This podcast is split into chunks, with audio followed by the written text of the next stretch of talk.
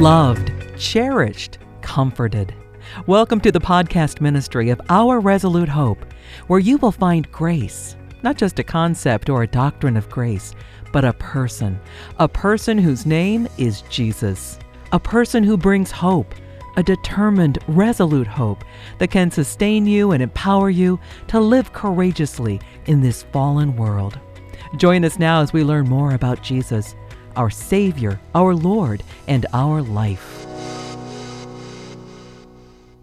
Hey again, folks. Thanks again for joining us on this episode of the Our Resolute Hope podcast. This is John Russin. I'm here again with my dear friend, Pastor Frank Friedman. And Frank, you had COVID, but you look so much better. yeah, it was an improvement program, I guess, to strip off some of that stuff that doesn't belong.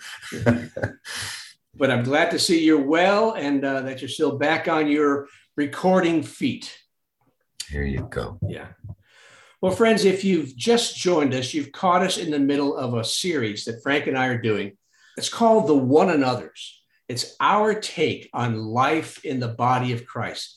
And our conversation is about how God not just wants us to, but designed us and equipped us for kingdom living on this earth. And my friend, I'll give you fair warning. Today's topic is going to be a little bit tough to handle it comes from Ephesians 4 32. It says, Be kind to one another, tender hearted. Uh, some versions call that compassion. Boy, what a powerful word. I did some reading in preparation. So I looked up the definition of this word that's translated tender hearted. And it means, Frank, it means and having unsettled hearts, agitated hearts, strongly compassionate. Uh, having one translator called it having strong bowels. I guess that's uh, back in King James time. Having strong bowels, basically, our gut is too overwhelmed by what we see to look the other way when there's a need. So, Frank, that's probably a really powerful definition of compassion. What's your take on that? How do you see compassion? Well, first of all, compassion, John, is who we are because we have the Christ life, because we have a new covenant heart. But there are a lot of things that can get in the way of the expression of our true heart. When I think of compassion, I think of the Lord Jesus Christ. You know, John, you and I have discussed this. We discussed it in the last series. I was shocked in researching that last book, Finding God in the Gray, that I had missed this.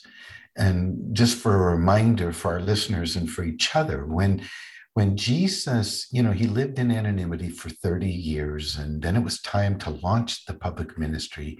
He got baptized by John. The Spirit of God came upon him, empowering him for public ministry the first thing he does is go into the wilderness, do battle with the enemy, and say, Your time's up. You know, I've come to defeat you. He re enters civilization, goes to the synagogue, picks up the scrolls, and reads. And it just knocked me off my socks. He didn't read, I came to die for your sins, which, you know, that is the gospel. At least that's the way I was brought into salvation. He didn't say, I've come to bring you to heaven. I, I, he didn't say, I've come to restore you to God. He said, I came to have compassion. I came to bind up brokenhearted people and, and set the captives free and give them praise instead of their mourning and their grief. And, and John, it just knocked me off my socks. It's uh, compassion is our ministry because that's what Jesus' ministry was. And of course, along the way, he's going to die for our sins, he's going to open heaven. But that whole idea of, I'm going to be tenderhearted to people. And when you read the Gospels now with that in mind, you just say, Oh, I get it. The woman at the well, there was no judgment, condemnation. You're a loose lady you know, the adulterous woman, there was no condemnation. the lepers, the everybody he came in contact with was let me be compassionate to you.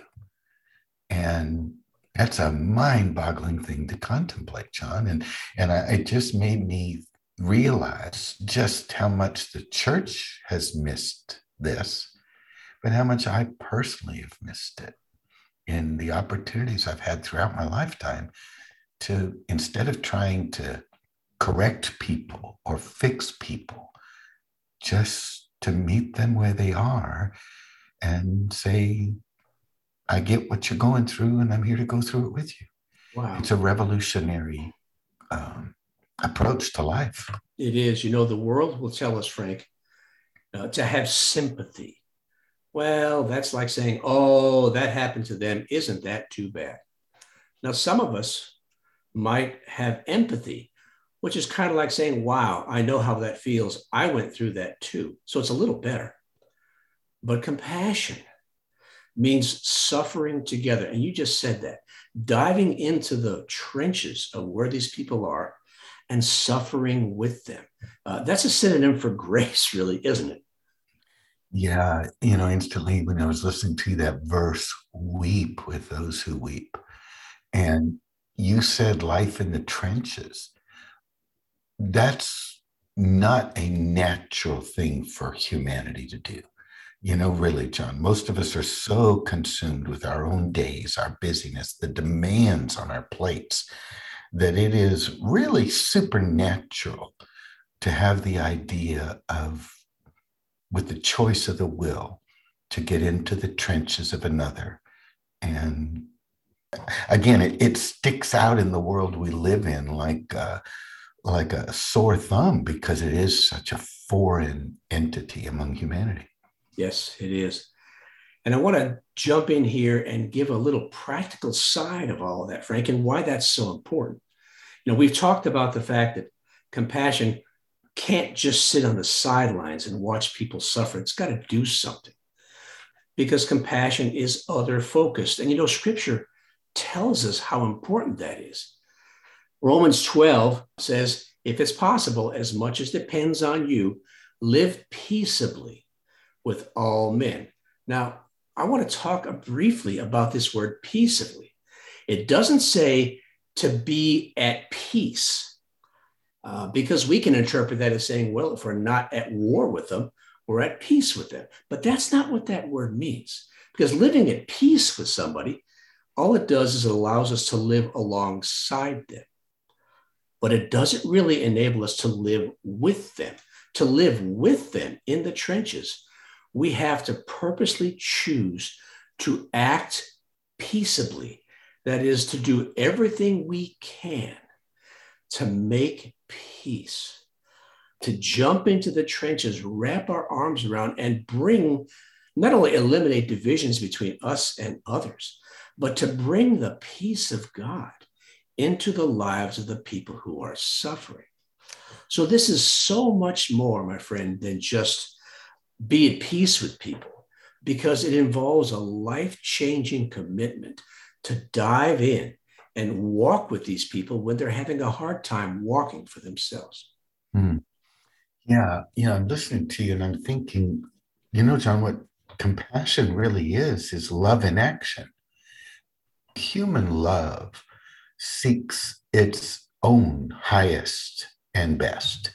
I love that car because it's so fine, you know, and I love that girl because she makes me feel so good. But it's the exact opposite of God's love, which says, I want to seek your highest and good, even if it comes at my expense. Yes. So that's God. It's otherworldly and it is love in action. It's a choice to say, I'm going to love you. I'm going to seek your highest and best, even if it comes at my expense. And as I think about that with you, John, you know, the parable that Jesus told that sticks in my brain, or at least is pounding there right now, is that story of the Good Samaritan. And, you know, you remember Jesus, the master storyteller, said, Here's this guy, and he gets beat up and he's on the side of the road and and you know the different religious people walk by and they go, uh oh, and they cross the street to avoid him. I mean, of course, there's so many things going on there. What if the robbers are still there and I get robbed? So self preservation. Uh, what if the guy's dead and now I'm touching a dead body and I'm going to be unclean? Maybe another was like, oh, goodness, I've got appointments. I don't have time for this. You just start to read into it. There's so many things that prohibited compassion in these religious people. And then Jesus brings in the hero who's the unsung hero, the Samaritan, the outcast. And he says, That's the guy that stopped, stepped into that man's circumstance and loves him. Yeah. Listening to you talk, the picture comes into my mind that above all things, compassion opens the door for communication between people. When I am in the trenches, I can easily feel so alone, so abandoned. Nobody understands, nobody cares. I'm not even sure God cares. But when we show compassion, we open the door so that communication can start and they can feel they're not alone. Somebody's with them. Somebody's taken, just like our God did, somebody has taken the first step into my world and done something proactive to begin to heal me. So communication, I think, is such an important part of what we uh, what we give when we show compassion. I don't know how many times I've just been walking through a, a grocery store and just struck up a kind conversation with someone who just looks exhausted. And their spirits lift up. And I tell them, wow, you look really tired, must be having a hard day. How can I pray for you today? And it's almost like, wow, I've been doused with cold water. There's a path of caring that's open here through this really simple communication. You know, Tom, listening to you, and, and you said that people look at you like they've been hit with a dose of cold water. I want to run with that thought. When Jesus told that parable about the Good Samaritan, I think those people listening to him looked like they got hit with a shot of cold water because it was the outcast who was being more like God than they were. But today, I think it's even worse. And let me explain what I mean by that. We've had the COVID, so everybody's got the masks, everybody's walking in fear. We had the riots, we have the political climate where there's no longer healthy debate. If you're of a different political persuasion, you're the enemy. And we've lost that we were Americans. You know what I mean? And now I'm thinking when somebody is is hurt or wounded, now we've got another phenomena, and that's that people are so afraid because of the climate to step in to help that recently, John, I want to call attention to this. A woman in one of our major cities was attacked and raped on a subway or on a train. And there were about 10 or 12 people there and they were filming it with their phones. Oh my. Rather than saying, I need to be compassionate and step into this woman's need. I think, John, our culture has so degenerated so far from God that compassion, if it would be magnified, if it would be demonstrated by the church, in Jesus' day, it would have been magnified tenfold. In our culture, compassion, I think, is magnified a hundredfold. And so this is really a very timely and powerful charge to the church to let the compassionate life of Jesus that is in us out of us. Yeah, you are so right, my friend. Uh, compassion is almost a vanishing commodity in our society. And when I think in the church of the way we like to focus on scriptures and praise our God and glorify our Savior, but when I look at how we act, sometimes I don't see a really close correspondence between what we say and what we do. I want to read just a couple of scriptures that gives us a snapshot of our Father's compassion. James 5 The Lord is full, Frank, full of compassion and mercy. Psalms 86 You, Lord, are compassionate, slow to anger. Boy, I am so happy he is slow to anger. Hmm. Psalm 145, Frank The Lord is good to all. He has compassion on all he has made, even those who hate him even those who crucified him. He has compassion on them all. And that compassion is not just word, it's action. Here's, I think this is my favorite from Psalms 113. He raises the poor from the dust, he lifts the needy from the ash heap. And he doesn't just lift them, he sits them down with princes. He raises them up and elevates them.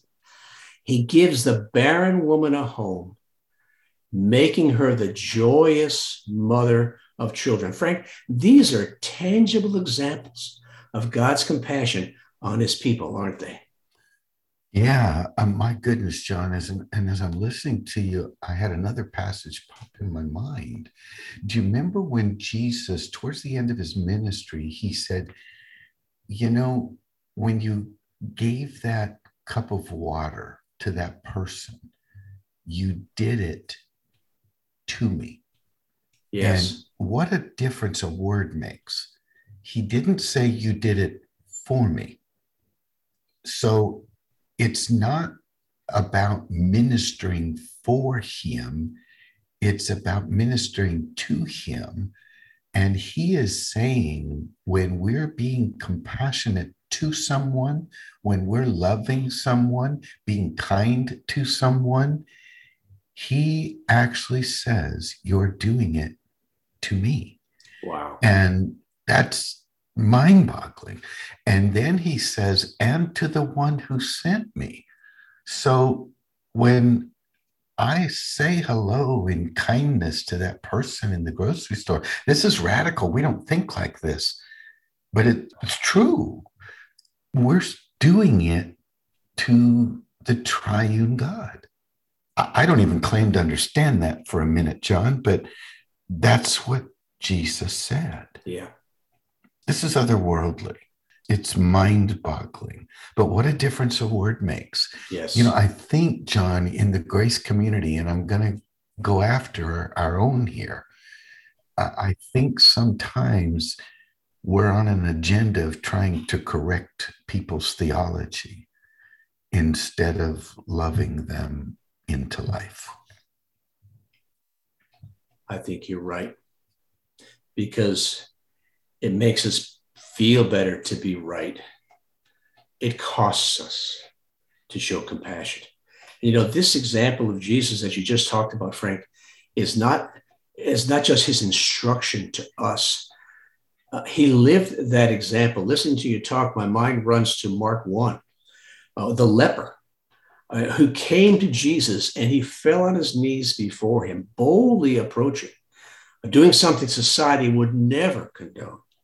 Stretched out his hand and says, Lord, if you're willing, you can make me clean. And this is the part that gets me. Frank, scripture says he was moved. Jesus was moved with compassion. He didn't just get a twinge of compassion, he didn't feel sorry for him. He didn't walk away after he patted his head and said, Be warm and be filled. His compassion motivated him to do something. And he stepped in and he made that man whole. You know, I think that's that's probably the bottom line when I think of what compassion does. It steps into people who have lacks, who have needs, who feel like they're falling apart, they're incomplete, and compassion helps to make them whole again. Hmm. Uh, you know, and I think when people are going through the valley of the shadow of death, of which we do multiple times in our time spent on earth, there is a cry within all of us at times that says, Is there anyone out there that sees? Is there yeah. anyone out there that cares? Is there anyone out there who would uh, value me enough to not only hear my cry, but do something about it? And, you know, John, I, as we're winding this down today, in my own heart, I'm sitting here thinking, boy, this is convicting. It could be very much where we walk away and go, oh, I'm so self condemned. But in my heart of hearts, I'm, I'm wanting to take this reminder from Father's word that you've brought to us today that that's not the right response. Uh, the response is to, to say, oh, what an opportunity I have. What a reminder this has been of what my life is really supposed to be all about. My Father in heaven is on an agenda of maximizing my experience and expression of his life to build the kingdom of his son. And I'm going to uh, be more aware of that, not judged, condemned, beat myself up. I do, Holy Spirit, want to be more aware of what my life on this planet is really all about. Yeah. And I want to move one step closer to fulfilling that. Yeah. I want to bind up the broken. You know, Frank, Ephesians 4 tells us that we have that very same heart of compassion in us. You know, we have in us the ability to, say, hey, I get it. I understand your suffering. And, you know, what can I do to help? You mentioned the Good Samaritan. It's a perfect example. But, Frank, I want to throw a monkey wrench into our conversation, if I can. We've been talking about people who are just suffering, struggling because of loss or pain or circumstances of life. But what about those who are struggling because they just did something stupid? Those who are in obvious sin, maybe habitual sin, circumstances that they brought on themselves you know, Frank, you and I have talked about this a lot. We know what it's like to succumb to the enemy when he throws a temptation at us. How do we respond? Does it change our response uh, when someone actually does something to sinfully bring the consequences on themselves? Oh, John, that's the, the wonder of this glorious God that we have. In his eyes, it doesn't matter whether it was brought on by living in a fallen world are brought on by your own self and your silly choices that we made. He is redeemer, which you know means he brings things back. He restores. Probably my favorite passage in all the New Testament is Peter in John 21, you know, three times denies his master. And Jesus says three times, do you love me? Do you love me? Do you love me? And you think, oh, Jesus, what are you doing? That had to hurt Peter. But each time he follows those questions by saying, go feed my sheep, son. In other words, you're still my guy. Yeah. So that I think is the great glory. This idea of compassion, it never runs out. Jesus is always ready. All it requires is us to turn and saying, Lord, I I was stupid. I I I remember Psalm 73, Asaph, you know, when he doubted God and he said, I've served you in vain, God. He then says, I mean, I was acting like an animal. Uh, I was really that far gone. And the Lord was always there to restore. So uh, I think we should be the same way. Yeah. You said the magic word, Frank restore. Listening to you talk, Galatians 6 1, I think fits in very perfectly here. And let me try to read through that with uh, John's expanded translation. It says, Brothers, if any one of you is caught in a trespass, that means it's a trap, it's a snare, You stepped in it. You didn't know what you were doing. You just got caught. It doesn't mean, ha, you were discovered. Ha, I caught you doing that finally. It just means if you trip up, if you get your foot caught in the snare, the rest of us who, for the moment, are not caught in that snare, who are spiritual, our job is really simple, Frank. It's to restore them. And that's the same word, my friend, uh, that to describe the process of mending a broken bone, to restore them, to mend them, to make them whole. How? With a spirit of gentleness. Wow. You know, it's simple, my friend, but what a tremendous responsibility we have if Father brings such a person across our path. Because really, only He can restore but he chooses to use us, doesn't he? That's the marvel, isn't it?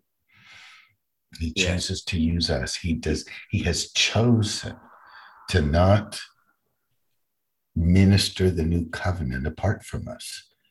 He involves us in his work of redemption. It's mind boggling. That's right.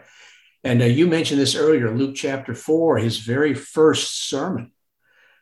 He said, The Spirit of the Lord is upon me because he's anointed me to preach the gospel of the poor, heal the brokenhearted, proclaim liberty to the captives, sight to the blind. And I think it would change us if we took out the, the pronoun me and put in us, or we put ourselves in there. Frank, the Spirit of the Lord is upon Frank and John. My friend, he has appointed us to preach the gospel to the poor. He has appointed us to heal the brokenhearted, and us to proclaim the liberty to the captives. You know, it's not just something Jesus did, it's now something he's made us too. So we hmm. pick up that mantle uh, just as he did. We're not so much to present to the world how right we are, but to present the right one. And that's through the power of love. He wants to love the world through us, even those who hate us, even those who are our enemies, even those who bring their consequences upon themselves. We are the agents of life and redemption. What a mind boggling responsibility, but also just what a mind boggling privilege that we are the living letter that they can see of Christ. Yes, it is. Boy, thanks for this topic, John. It's uh, those are powerful things to think through today. Indeed, it is. And I've got one more caution for us both, Frank, and for our listeners. It's easy for us to go on a crusade and think that we've got to help everybody we see. I mean, I live in Southern Arizona, and in the wintertime, we got homeless people on every corner, four on some corners sometimes. They're everywhere because it's warm in the winter. So they come down here, and some churches just make it their mission to help everybody. But when you do that, you quickly realize that the needs are so much greater than the resources. So, an important question we need to ask is this, listeners How did Jesus do what he did when he helped the poor and the suffering? Now, he acknowledged in Mark 14 that we always will have the poor with us. But how did he do it? He told us plainly in John 5 he did the works of his Father. If you've seen me, you've seen the Father. The Son can do only what he sees the Father doing. And so, if Father leads you to step into that person's life, then do it. But realize that if you do it without his leading, it can very quickly turn into an ego party and a flesh trip. And uh, dear friends, that's not what our Father has created us to do. So thanks again for joining us on this episode of the Our Resolute Hope podcast. We've been talking about the one another's, Frank's and my take on life in the body of Christ. We had a tough topic today. We talked about compassion. So we invite you to listen to this and to the other topics that we've had up here. Please also Check out our website, ourresolutehope.com. We got some new stuff there. Please sure to sign up for our newsletter, sign up for our members portal. It's free. Check out our books on Amazon. Just search under Frank Friedman, you'll find them, including his latest book, finding God in the gray, The lonely path of pain. As always, we close with this reminder from Hebrews chapter 6 that all of us have this hope as an anchor for our souls. Peter calls it a living hope. Frank and I, well, we call it a resolute hope, a steadfast, immovable bedrock kind of hope. That hope is Jesus. So today and always, choose hope, choose Jesus. Thanks for listening. We trust that you've seen Jesus today. And you know that no matter what you're facing, He offers you Himself, His own life. He wants to live His life with you, in you, and through you as you trust Him and walk by faith in this troubled world. You've been listening to our Resolute Hope podcast. For more information, find us online at ourresolutehope.com and check out our social media channels under the name Our Resolute Hope.